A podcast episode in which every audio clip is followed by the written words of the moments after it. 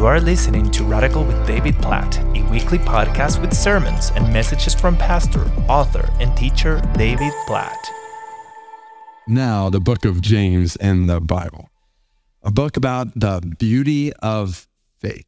And we're going to use that phrase very intentionally because the book of James is about authentic, true faith, as opposed to artificial, fake faith. So the book of James is going to make clear that it is possible for any one of us to think that we have true saving faith in Christ when we don't. Which means we could approach this book by just asking the question Do you have true faith or not? And we will hear that question from God as we walk through James. But our hope and our prayer is that more than just asking that question, about our faith that we will find ourselves allured by the beauty of true faith in such a way that we will find ourselves saying, I want that. I want more of that.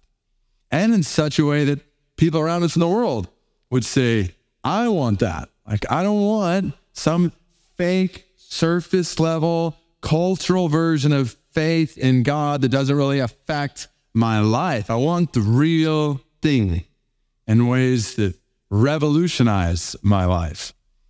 And I want us to start today by looking at the beauty of faith in the midst of trials. So, the beauty of faith in the middle of the hardest, even darkest moments in life. So, let's hear from God. James chapter 1, verse 1 is where we'll start. We'll go through verse 12. If you don't have a Bible, the verses will be on the screen. James, a servant of God and of the Lord Jesus Christ, to the 12 tribes in the dispersion, greetings. Count it all joy, my brothers, when you meet trials of various kinds. For you know that the testing of your faith produces steadfastness. And let steadfastness have its full effect, that you may be perfect and complete, lacking in nothing.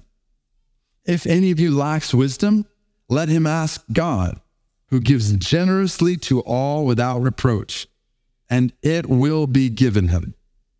But let him ask in faith with no doubting. For the one who doubts is like a wave of the sea that is driven and tossed by the wind. For that person must not suppose that he will receive anything from the Lord.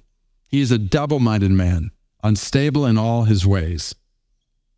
Let the lowly brother boast in his exaltation and the rich in his humiliation, because like a flower of the grass, he will pass away. For the sun rises with its scorching heat and withers the grass, its flower falls, and its beauty perishes. So also will the rich man fade away in the midst of his pursuits. Blessed is the man who remains steadfast under trial, for when he has stood the test, he will receive the crown of life, which God has promised to those who love him. All right, so let's let's get the context for what we just read and really the whole book of James. So the author clearly is James, but we're not sure exactly which James this might be. Most people believe this is James, the half brother of Jesus, who was a leader, some say the primary leader of the church in Jerusalem.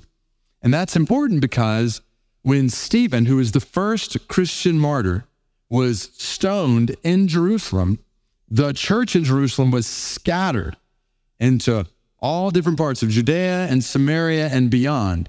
So James writes this letter to the 12 tribes. That's a symbolic picture of God's people from the Old Testament, now applied to the New Testament as the church that was dispersed from Jerusalem and scattered as refugees away from their homes because of persecution. So, just that context helps us understand why the first words out of the chute to these people who have been scattered as refugees is James saying, Count it all joy when you meet trials of various kinds. And it's interesting, you look at the verses we just read, verse 2 and 12 serve as kind of bookends on this passage. Trials are mentioned here, and then you look back at verse 12 blessed is the man who remains steadfast under trial. So this is clearly a passage about how to walk through trials. That was applicable to those men and women who'd been dispersed from Jerusalem, but that's applicable to men and women in all times and all places. Right? We we all know what it's like to meet trials of various kinds. I read something once entitled Life is a Trial. It's kind of long, but I think it's worth reading. So here goes. A high school senior lives in tension. He is at long last king of the hill, the privileged one. And yet classes are long and boring. Homework is baneful.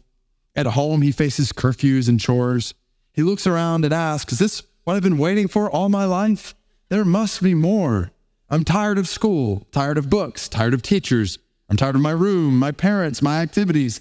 I can't wait to get out on my own to do a thousand new things. When graduation comes, then my trials will be over. So our young man goes to college. He is free, but he's a chemistry major, perpetually in the lab and working part time to cover his expenses. By his senior year, he has a serious girlfriend. They begin to think about marriage, but having been been together long enough to be sure when he gets a job in Dallas, 800 miles away from his sweetheart who will be teaching third grade. Absence makes their hearts grow fonder. They work harder than ever to master their new professions, but they're lonely and tired of being apart. They decide to marry. Gazing into each other's eyes, they say, We will be together forever. Soon our trials will be over. The honeymoon comes and goes. They set up house in a small apartment. On his first day of work, he showers and starts to shave, but he can hardly see himself because the stockings draped over the mirror are blocking his view. And how she spends money. And she still expects him to demonstrate his love with flowers and dates. He thinks, What do you mean you want tokens of love? I married you. Why do you need tokens? Of course, he causes a few trials too. At the table, he eats as if he were back at the fraternity. When he sleeps, he thrashes about their bed as if he is reenacting an Olympic decathlon. Eventually, they sort things out. That trial is over. Now they want a baby. But one year, then two years go by without success. And then, just as they prepare to meet the physicians, she conceives. They say, Now our trials are over. I will not recount the trials of pregnancy, the nausea, and mood swings. Let's travel forward eight months. They have a healthy girl. Mother and daughter leave the hospital and spend their first night at home. Their, the baby is in bed, and the parents lie down, saying, Our marriage is strong, our baby is home. And they drift off to sleep, thinking, Our trials are over. In an instant, they're awake. The baby is crying. Why? She's dry. She's not hungry. She's crying for no reason whatsoever. So the trials of parenthood begin. At every stage of a child's life, parents tell themselves the next phase will be easier. When we can sleep through the night, when the baby can understand us and we can understand her, when we're done with diapers, then it will be easier. When they're old enough to go to school, when they become more independent, when they can drive so we no longer spend endless hours chauffeuring them to soccer games and clarinet lessons. Yes, when they can drive, then our trials will be over when they go to college and stop fussing about curfews and we stop wondering where they are. They may never come in, but at least we won't know. Then our trials will be over. Work is no different. Trials never end. Things never settle down. If the economy is thriving, the company is growing, and our work is respected. But there's too much to do. The trials are overwork and exhaustion. Or if the economy is cool, or there's not enough business, then income is down and the job is in jeopardy. And then trials continue after retirement. We miss the camaraderie, the respect, the friendships at work. We have too much time on our hands. Health issues surface. We wonder if we laid aside enough money to fund our remaining years. From our childhood home to the retirement home, what's constant is that our trials are not over. Now, here's the thing what I just read covers some of the most basic everyday trials. This didn't mention tragedies or a lot of other really heavy trials that come along the way. This didn't talk about when you have a desire to be married, but singleness continues, or when you get married and marriage does not work out like you planned. It doesn't mention when you have that desire for children, but it doesn't happen, or your baby doesn't come home healthy or when your relationships with your kids or your parents are marked by pain and heartache. It doesn't mention mental health challenges, emotional health challenges. It doesn't mention days, months, years where you're not sure you even want to go on. There's no mention of physical sickness or disease. And it doesn't even mention the trials that come specifically because of following Jesus, which is the whole context here in James. Many, if not most, of these recipients getting this letter were scattered for their home, from their homes as refugees. They were poor because they were Christians. Many of them were losing their jobs because of their faith. They were being taken to court by those who opposed them. They were being oppressed all because they were following Jesus. All this to say, trials of various kinds is a loaded phrase with which we are all familiar. Just think today, what trials are you bringing into this gathering? In this room, other locations, those who are watching online, it's, it's really overwhelming just to look out the sea in different places and think about all the tribes that are represented in just this gathering right now. So, what are we to do with this command from God in James? It's one of 59 commands in the book. There's only five chapters. That's over 10 commands on average a chapter. The whole book starts with a command to count it all joy my brothers, when you meet trials of various kinds, count it all joy. That's the command? Is this some fantasy world? sounds impossible when you think about trials in our lives, and maybe even comes across as cold or offensive. But it's not. I want to show you that this command, starting in verse 2 of James, is a powerful picture of the kindness of God. And I want to show you that it is possible, that it is supernaturally possible to have joy, real, true joy, when you meet trials of all kinds. And if that's true, wouldn't you want that and trials reveal a beauty in faith. Don't you want a kind of faith that is able to turn trials into joy? So, what does that mean? Well, let's start by understanding what that does not mean. That does not mean when you meet trials of various kinds, put a smile on your face and pretend like everything is awesome. And based on all the Bible, James 1 2 does not mean that when the trials of life come crashing down on a fellow Christian, your first words to them should be pure joy, brother. Consider it joy, sister. I think about when Jesus was approached by Martha and Mary after their brother Lazarus had died even though he knew God had a good and awesome purpose in this that they were about to see just moments later, what did he do? He wept with them. Our church's Bible reading last week, we were in 2 Corinthians 1, and about the Father of mercies and the God of all comfort who comforts us in our affliction so we might comfort others in their affliction. The Bible exhorts us to comfort one another, to weep with one another, bear each other's burdens. And as we do these things, so James says, count it joy. Why? And he tells us why. Verse three, for you know. So we're just going to walk through, just hear what the Holy Spirit is saying in this text. So, in order to experience joy in trials, there's something you need to know about the testing of your faith, which is another way of referring to trials. Trials are tests of our faith. We say that we believe God is good, and God is great and God is worthy of all of our trust and all of our worship, which is easy to say when things are going great. But what about when life is not going well and our faith is tested? The Bible says you can count trials joy because you know that these tests of your faith are producing something. Do you see that? It's really important. It's not that we have joy over a trial in and of itself. Instead, our joy is found in knowing what trials produce. And look at what they produce. They produce steadfastness, endurance, perseverance.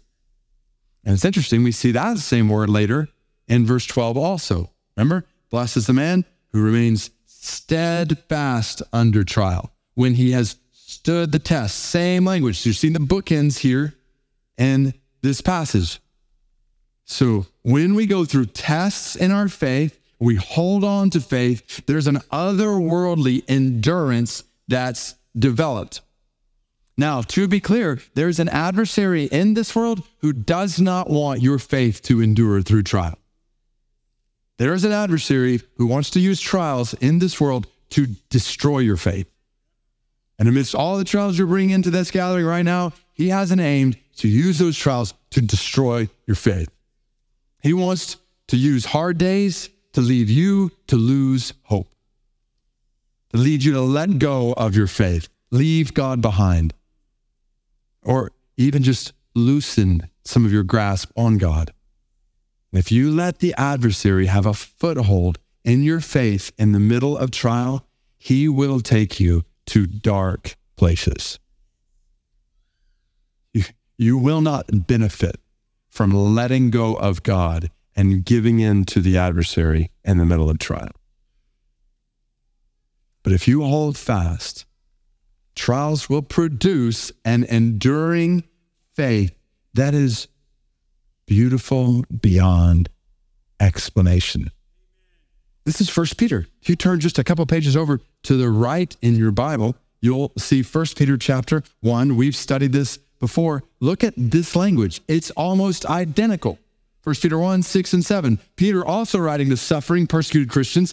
He says, "And this you rejoice, though now for a little while, if necessary, you have been grieved by various trials, so the tested genuineness of your faith, more precious than gold that perishes though it's tested by fire, may be found to result in praise and glory and honor at the revelation of Jesus Christ. Did you see that language? In this you rejoice, count it all joy, even as you are grieved by various trials when you meet trials of various kinds, as the genuineness of your faith is tested and this testing, when you hold on to faith, you don't give in to the adversary. This kind of testing, these trials will produce a faith that is more precious than gold.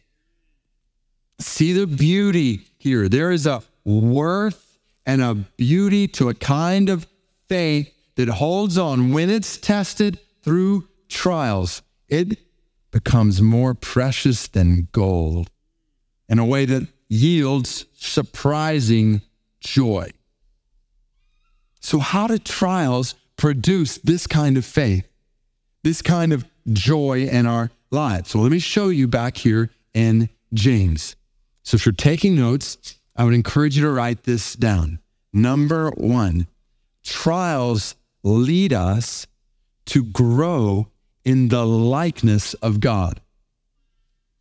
Trials lead us to grow in the likeness of God. And I want to show you how this is not just the first purpose of trials in this passage, it's actually the ultimate purpose of our entire lives according to the Bible, the whole Bible, not just the book of James. So you got to see this. Watch it here in James. This testing of your faith produces steadfastness, endurance. We've talked about that. But that's not where it ends. Let steadfastness have its full effect. So, what's the effect of a steadfast faith? You will be perfect and complete, lacking in nothing. Well, that seems like a good goal. And that is the ultimate goal of our lives. So let's zoom out for a minute, whole Bible. In the very beginning of the Bible, Genesis chapter 1, man and woman are created in the image or the likeness of God. And man and woman have a perfect relationship with God. They lack nothing. The problem is, just three chapters into the Bible, this is where we were in our family worship last night, man and woman decide not to trust God anymore, and they sin against God. And the image or the likeness of God is marred in them, and their relationship with God is broken. And whereas they used to lack no good thing, now they lack many things. And this is where not just sin entered the world, but suffering and eventually death and trials of every kind. There were no trials before sin. Now there are trials. And a world where every man and woman, so this is where we come into the story, every one of us sins against God. And the image or likeness of God is marred in every one of us. Our relationships with God are broken, and we lack many things, and we experience various trials that are inevitable in this fallen, broken world. Yet, this is where we landed. We were looking at Genesis 3 last night. Yet, the Bible is a story from the very beginning about how God loves us.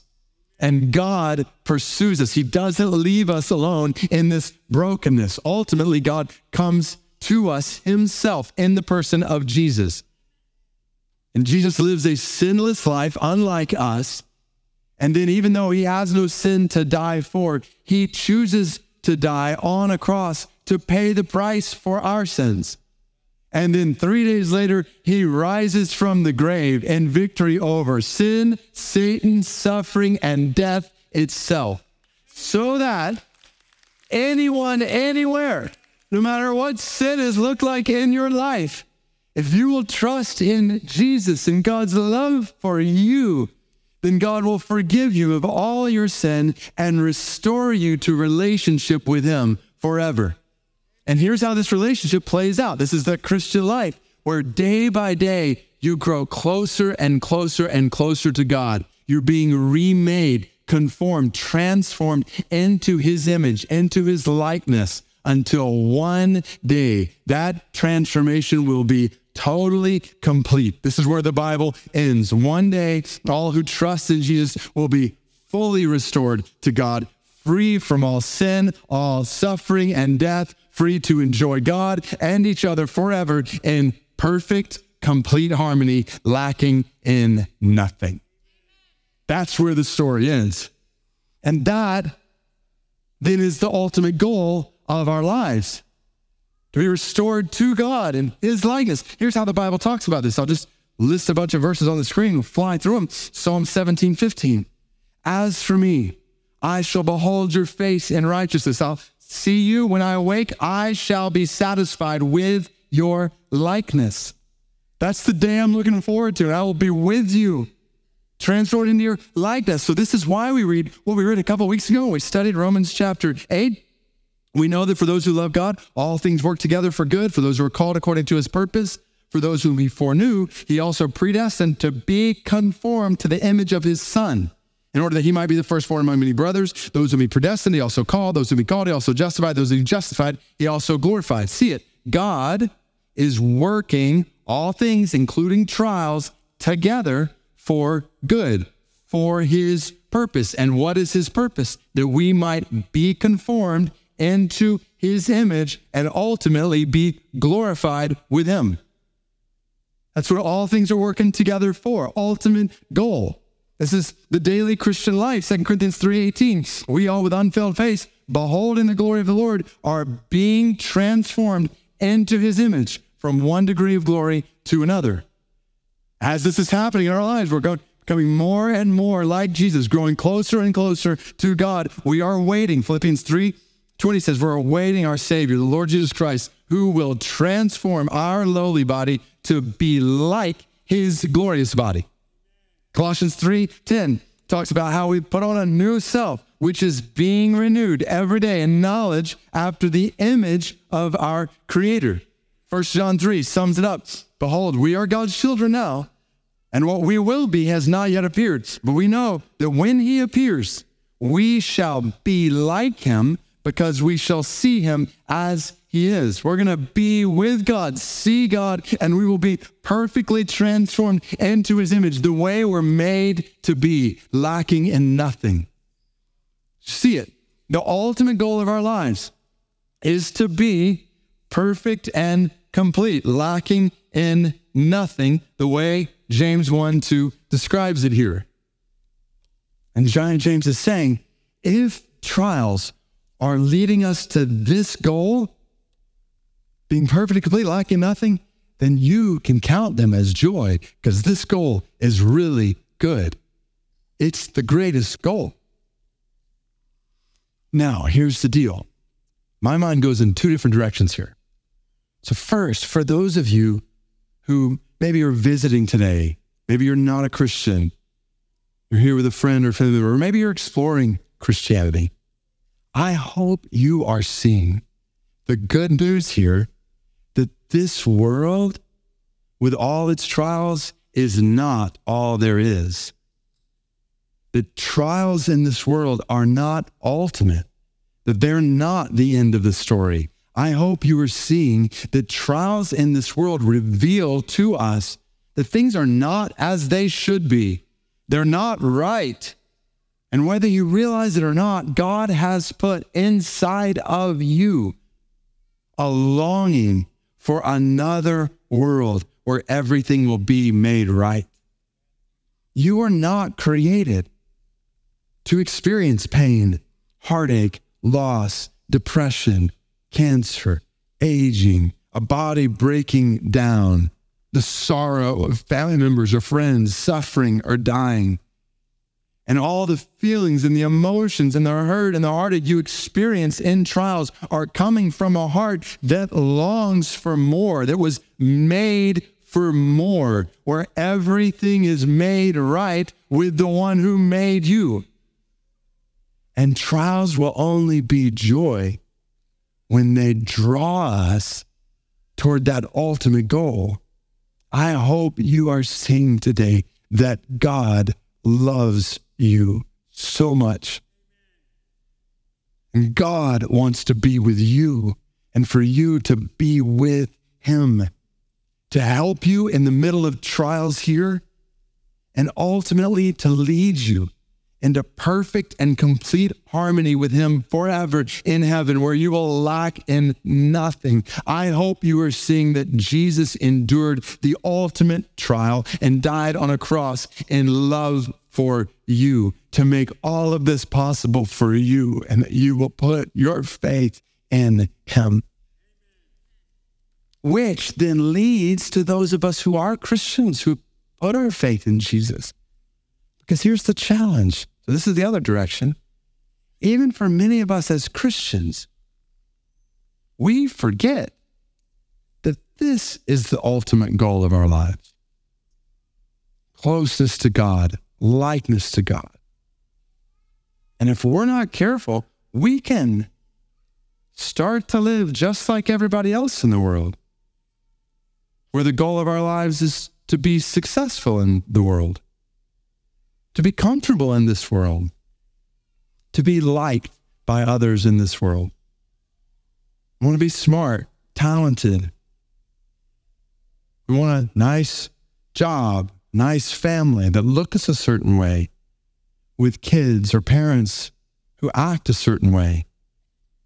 If we're not careful, our goals will be focused on experiencing this or that in this world, whatever it may be.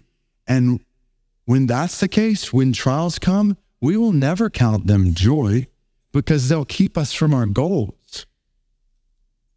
Which means, to follow this, this means that if we're going to be able to count trials as joy, we have to reorient our lives around an altogether different goal. Trials are only joy when God is our ultimate goal. I want to say that one more time. This goes back to what we saw a couple weeks ago when we were talking about waiting. Trials are only joy when God is our ultimate goal. If our goal is ease or comfort or success or certain circumstances in our lives, our families or school or work, then we will experience no joy in trials.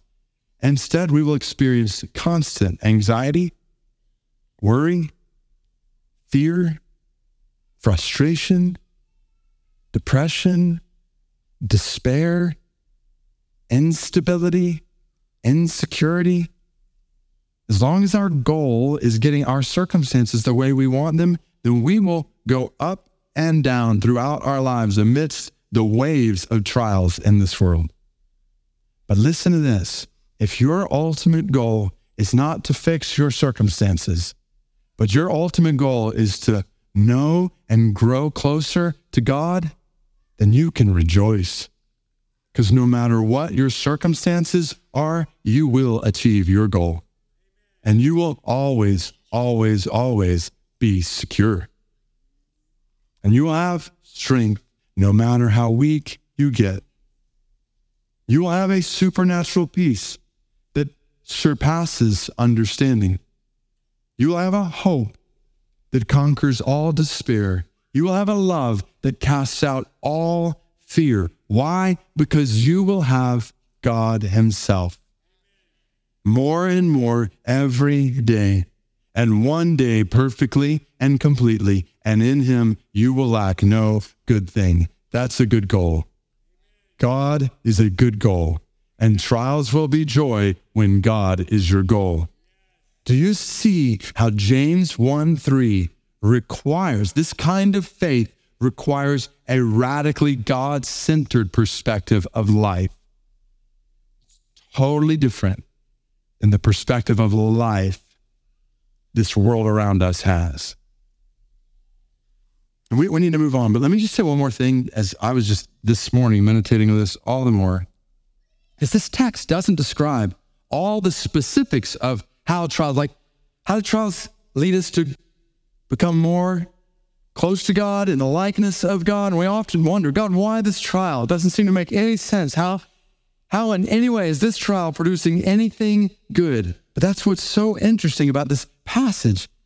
Because this is we don't always know the answer to that question. Well, why this? Why that? But that's the point of faith, and it's the point of this text, because we do know that in trials we will experience this right here. They will produce steadfastness, will lead us to become perfectly lacking in nothing. We will experience growth in godliness in trials like we could never experience any way. And so we trust God. If that's where this is going, then I'm going to trust you to lead me there.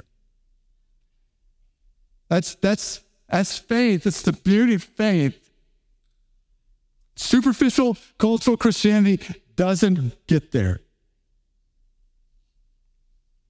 But that kind of picture of trust actually leads us to the second effect of trials that James highlights here. Trials teach us to trust in the wisdom of God. It's so interesting, isn't it? Like how he ends verse 4 saying, Okay, one day we're going to be lacking in nothing. That's the goal when we're perfectly with God.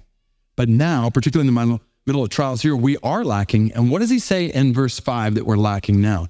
If any of you lacks, uses the same word, wisdom. Huh.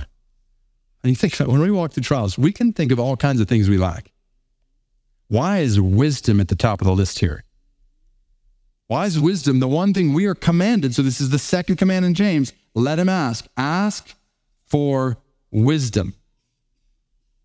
Out of all the things we could ask for, and I should add, based on the rest of the Bible, there are many things we can and should ask for in trials. It's good to ask God for healing, for reconciliation, for resolution, for changes in our circumstances. It's right to ask for these things.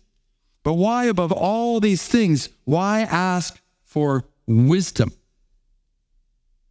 We'll see what the Bible's saying here there is a God who knows all things and sees all things and who's working, as we've seen, all things together for the good of those who are trusting in him.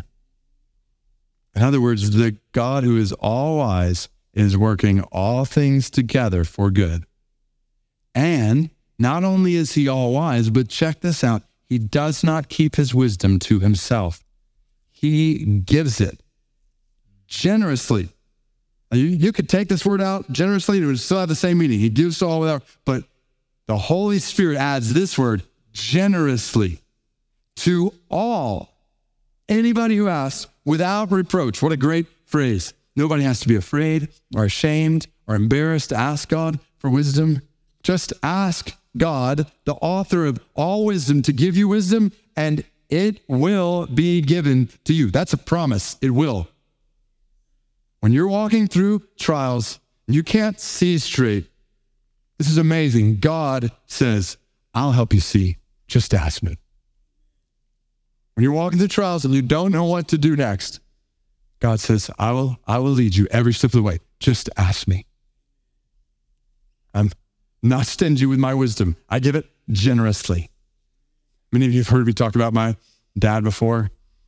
One of the wisest men I've ever known. I would give anything to have just one more conversation. And it'd be a really long one because I've got so much to learn. I would just love to sit there and pepper him with questions about life and parenting, well, a lot of things, and just sit back and listen. But, brothers and sisters, I have something infinitely better. God, the ruler of the world and the creator of wisdom, is my Father and he's made infinite wisdom available to me anytime I need it and anything. And not just to me, he's made available to you, to anybody who asks. He says, I've got storehouses of it for you. Just ask me and trust. Let him ask in faith. Trust that I'll give it. No doubting. Don't doubt. You doubt, you'll be like a wave of the sea, driven and tossed by the wind. That person should not suppose that he'll receive anything from the Lord. Double minded man or woman, unstable in all his ways. Do you see the contrast there? How faith in the middle of trial brings stability, while lack of faith brings instability. And to be clear, it's not that when we ask for wisdom, all of a sudden we become omniscient like God. Instantly we see and understand everything completely. No, we're not God. But God is saying very clearly here, I will give you the wisdom you need in the moment you're walking through. I will give it generously. Just ask me and trust me. And as you do, as you trust my wisdom, God says, I will personally lead you through. Chief says, don't doubt that. Even when it's not easy, even when it doesn't make sense, believe that God, the author and giver of wisdom, is with you and for you. So you know what it's like to share life with somebody for a while and you go through hard times with them. And in those hard times, that person makes decisions that in the moment you weren't sure about. But in the end, you realize were wise. And you grow to trust that person more the next time something happens. This is God's design. He is perfectly wise and utterly generous with his wisdom. And the more we walk through trials with him, the more those trials will teach us to trust his wisdom. So we can count it joy because these trials are leading us to the likeness of God. They're teaching us to trust in the wisdom of God. Trials remind us to rely on the resources of God. I'm totally running out of time, so I'll start drawing these to a close, but don't miss what God's saying here. Verses 9 through 11, James starts talking about the lowly or the poor and the rich, and how the rich man will fade away in the midst of his pursuits. And the point seems pretty clear. And we need to hear it. We're going to see this language all over James, contrasting the rich and the poor. We need to hear it, especially coming from a place and time in the world where we are some of the wealthiest people to ever walk planet Earth. James is clearly saying here, the Bible is clearly teaching us, God is clearly telling us right now the riches of this world cannot sustain you through trials. Two times, James mentions how the rich will pass away, fade away in the midst of his pursuits. These verses are reminding us, God shouting to us, do not trust in your riches. Don't trust in the resources of this world. Do not look to them for safety, for security, for stability in this world. They will not last. They're passing, fading away. They will leave you empty. Specifically, in regard to trials, money cannot solve your problems. Possessions, no matter how much you try to pacify your hurts with them, they cannot heal your hurts. The things of this world cannot provide what only the God over this world can provide. And trials lead us to joy when they remind us of the wealth of resources we have in God as the resources of this world are stripped away from us which all leads to this one. Trials drive us to live for the reward of God. James writes, Blessed is the man. Name that language we're going to see different times in the book of James. He's referring, alluding to Jesus' Sermon on the Mount. Blessed is the man who remains steadfast under trials, for when he has stood the test, he will receive the crown of life which God has promised to those who love him. Now, when you hear this uh, so you, we talked about trials, standing the test. He will receive the crown. When you hear that word crown, don't picture some gem studded headpiece worn by a king or a queen. Most original readers of this letter would have heard this word and immediately thought about a, a wreath that would be put on an athlete's head at the end of a race that he or she has won. That's, that's the imagery here running a hard race and getting to the end as a victor, ready to receive a crown. And what is the crown? It's the crown of life. Like, let's hear what God is saying to us is coming at the end of trials in this world.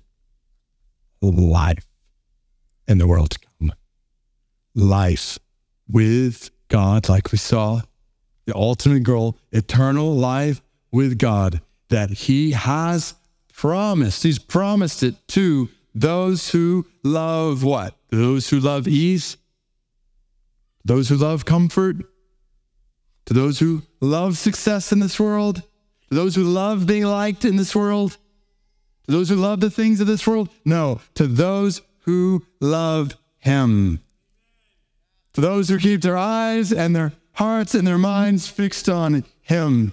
This is the foundation of your joy, a love relationship with God Himself. And in the end, for all who love Him, you can rejoice in trials because you know what's coming at the end of this race. You know that these trials will not have the last word in your life. You can rejoice in trials because you know as you hold fast to your faith in the race, one day you are going to stand before God Himself. God Himself is going to take a crown of life. He's going to put it on you. He's going to wipe every tear from your eye and he's going to say for the first time ever in your life, all your trials are now over. They're over. They're all over. All the pain is over. All the suffering's over. All the sorrow, it's over. There's no more tears here. There's no more heartache here. There's no more brokenness in this place. There's no more conflict. There's no more hard days. There's no more sleepless nights. There's no more loneliness. There's no more discouragement. No more broken dreams. No more depression. No more cancer. No more disease and no more death. No more despair here. There's just joy. There's just everlasting, never ending, eternal joy in this place. That's what's coming for all who remain steadfast. So, when you know that's coming, then, brothers and sisters, when you face trials in this world, hold fast because the God who loves you will lead these trials to grow in his likeness, will lead these trials teach trust in his wisdom. He will supply you with every resource you need in the middle of them. One day, his reward will be put on your by. So you bow your heads with me all across this room and other places. I just, maybe just a fundamental question from the end of that verse Do you love him? Like, do you have a love relationship with God? That's, that's the ultimate question. Do you have a love relationship with God through faith in Jesus? Only possible through Jesus' death on the cross for your sin and trusting in Him to save you and to be the Lord of your life, reconcile you to God. Do you have a love relationship with God? Do you have that kind of faith? Not asking if you've gone to church. I'm not asking you do a million kind of Christian things. Like, do you have a love relationship with God through Jesus? And if the answer to that question is not a resounding yes in your heart, I just invite you, I urge you right now in this holy moment, just to pray and say, God, I, I want to be reconciled to you. I want you. I need you. I need you to save me from my sin. I need you to be my hope and my joy in my life. Just to say to him, I believe that Jesus died on the cross for my sin. I believe that he rose from the dead. I trust in you to save me from my sin by your love, not based on what I do, based on what you have done for me. I say, yes, I want a love relationship with you as my God forever. You ask God for that, He's He gives that to all who ask. He'll give that to you now as you ask. And for all who, whether you're beginning that love relationship with Him or you, you say, Yes, I, I know God. I know God. I want to give you just a moment just to lay your trials before Him in a fresh way today. Trials you're walking through right now. And may, maybe even trials you've walked through in the past that there's still a lot of hurt from. So lay those before God. Or maybe it's maybe it's trials that are coming that you don't even know are coming. Just to say, God, I lay these things before you. I pray that you would use them to lead me closer to you. That you would help me to trust in your wisdom. You would supply all these things that I need, your resources that I need. And you'd help me to keep my eyes fixed on the reward come.